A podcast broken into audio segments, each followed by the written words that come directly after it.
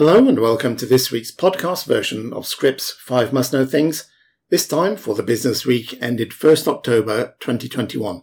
This is Ian Haydock.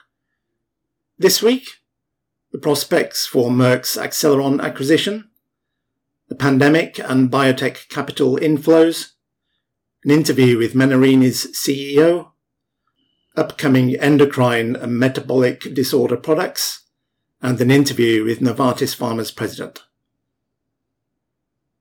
At first glance, Merck & Co.'s $11.5 billion acquisition of Acceleron with a commercial drug and a late-stage candidate seen as a potential blockbuster seems like a good deal for a company looking to diversify its revenue.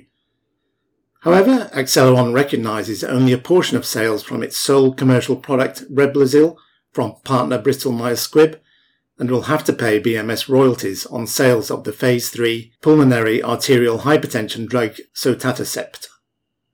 Mandy Jackson writes that some analysts cheered the all-cash transaction announced on 30th September and slated to close in the fourth quarter of this year. Others noted that royalties from Reblozyl and 2 billion plus dollars in anticipated sotatercept revenue will fill only a fraction of the potential revenue gap when Merck's top-selling product Keytruda, which had $14.4 billion in 2020 sales, which was 30% of the company's total, loses patent protection in the US in 2028. Even so, analysts agreed that sotatercept gives the company's cardiovascular disease franchise a significant boost if antitrust regulators reviewing the deal do not require Merck to divest any of its PAH products or drug candidates to clear the transaction. Any divestments would work against the company's need to diversify its revenue and lessen its dependence on Keytruda. Well aware of investor concerns about dependence on Keytruda revenues now and in the future, executives noted during Merck's same-day investor call that the company remains committed to filling its pipeline and expanding its commercial portfolio through internal R&D and business development with external parties. We will continue to bring in the best external science that builds upon and complements our strong internal research pipeline, and we are well positioned financially to complete this transaction while maintaining our ability to pursue additional opportunities, President and CEO Robert Davis said.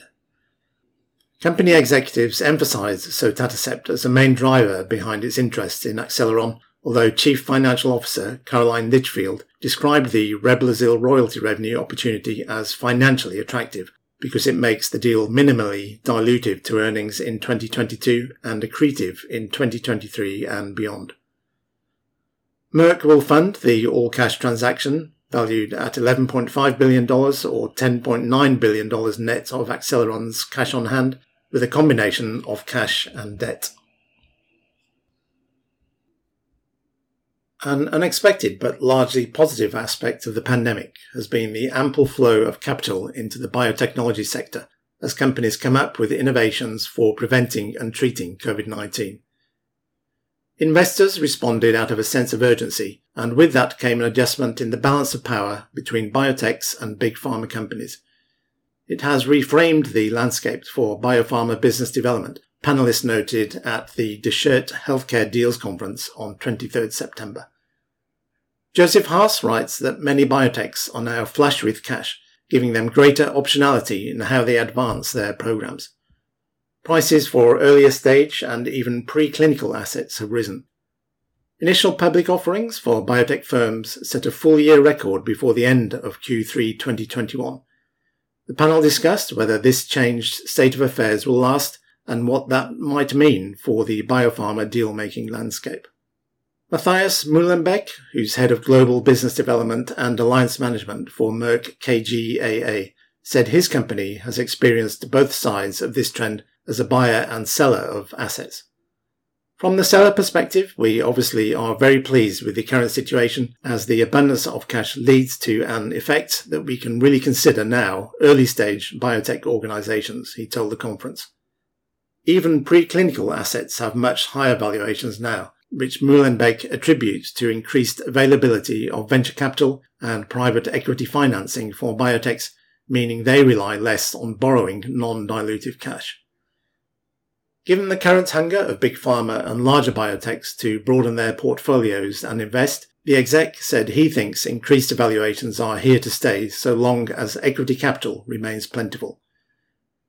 As a result, Muehlenbeck thinks the classic licensing deal model is evolving more toward one of true partnerships between big pharma companies and biotechs. We believe that we will see more and more deals where financial risk and development risk is shared, he said. Angus Grant, who's chief business officer for Chinese firm BeiGene, called the amount of financing going into the biotech sector and the deal making that resulted quite remarkable especially in the context of the worries about how biotech would make it through in the early days of the pandemic. At the end of the day, what drives us all is there are many high unmet medical needs out there for patients, and we basically found a new one called COVID, Grant said. As the head of one of the oldest pharmaceutical companies in the world, founded 135 years ago, Menarini Group's CEO, Elcin Barker Ergun, is proud of the Italian group's heritage while focusing on spearheading its future and creating a firm that she hopes will be known not just for commercial excellence but for R&D innovation, specifically in the field of cancer. It's two years since Barker Ergun took over as CEO of Menarini, joining from Merck KGaA's healthcare unit. Her appointment caught the eye not only because she became one of the few women to head up a global top 30 pharmaceutical company, but also that family owned Menarini, which is seen in some circles as somewhat conservative, had appointed a CEO from outside.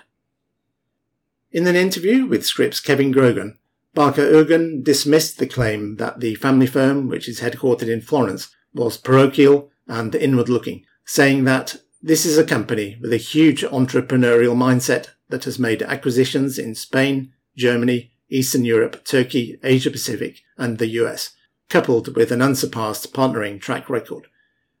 We are evolving the culture further today, helped by the tremendous changes the pandemic triggered, and to make the company a truly global one, combining its commercial excellence with an innovation power that we are creating. However, Barker Ergun stressed that even though we are number six globally in the cardiology area, cardiovascular is not an area for research for us, and commercial partnerships will continue to be the model where we are also very open to new modalities. The same goes for respiratory disease, where Menarini has long-standing relationships with the major players such as GSK for the co-marketing of the Ellipta portfolio for COPD, as well as Nucala for severe asthma in selected markets. The world's leading cause of death today is still cardiovascular disease, followed by cancer and respiratory diseases, she said. Our strategy going forward is to add oncology as the third key focus area as we concentrate on this trio of still unresolved diseases to broaden and increase our impact.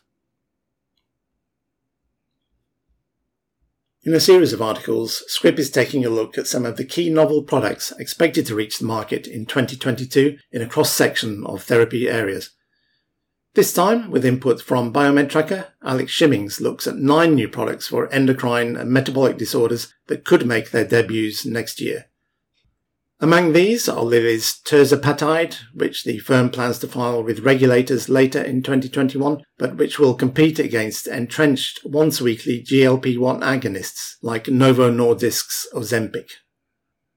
Others looked at in the infographic article include Astellas' potential treatment for menopause-related vasomotor symptoms, fezolinetant, and Amryt Pharma's Filsuvez, which has the potential to be the first ever therapy approved to promote wound closure in patients with recessive dystrophic epidermolysis bullosa. For further details of the other products, please check out the full article. Finally, the biopharma industry is facing increasing pressure from macro issues like the lasting impact from the pandemic and debate over drug pricing. In an interview with Scrip, Novartis Pharmaceuticals President Marie-France Tschudin weighed in on US drug price reform, competitive rebating, and how COVID-19 has changed the way the industry operates, as well as on some of the long-term growth opportunities for the company's anchor brands. The first part of the interview with Jessica Merrill, which was held in New York City on 16th September, focused on the ongoing COVID-19 recovery and new launches at Novartis, including Kesimpta in multiple sclerosis and Leqvio for high cholesterol, which could soon be approved in the US. US drug price reform, particularly, is at a flashpoint, with Congress expected to incorporate some kind of drug pricing legislation into the current budget reconciliation bill. The biopharma industry has been aggressively lobbying against the House's HR3 bill, which would pave the way for Medicare to negotiate drug prices directly with manufacturers and impose fees on those that do not comply. In the second part of the interview, Tschudin touches on multiple topics including Cosentyx, the R&D pipeline, and also on COVID impact as well. On the US pricing environment, the executive commented, We are worried. We are definitely worried. You talk to anyone in my position today, and it's worrying because I don't think we are addressing the real issue, which is affordability for patients. That is what I think every manufacturer is saying. We have to be sitting down at the table and talking about Medicare Part D, but talking about Part D in the eyes of a patient. That's all for this week. A reminder that all the articles in full mentioned here are linked in the article accompanying this podcast and that you can sign up for a free trial on our site if you're not already a subscriber. Also, a note this time that last week marked the launch of the inaugural Informa Pharma Intelligence Awards Japan to be held in Tokyo next May to celebrate excellence in Japan's pharma and biotech arena across seven categories. We are very excited to announce this event for which full details and entry forms are available on the dedicated English and Japanese websites, which are also linked in the article accompanying this podcast. Bye for now.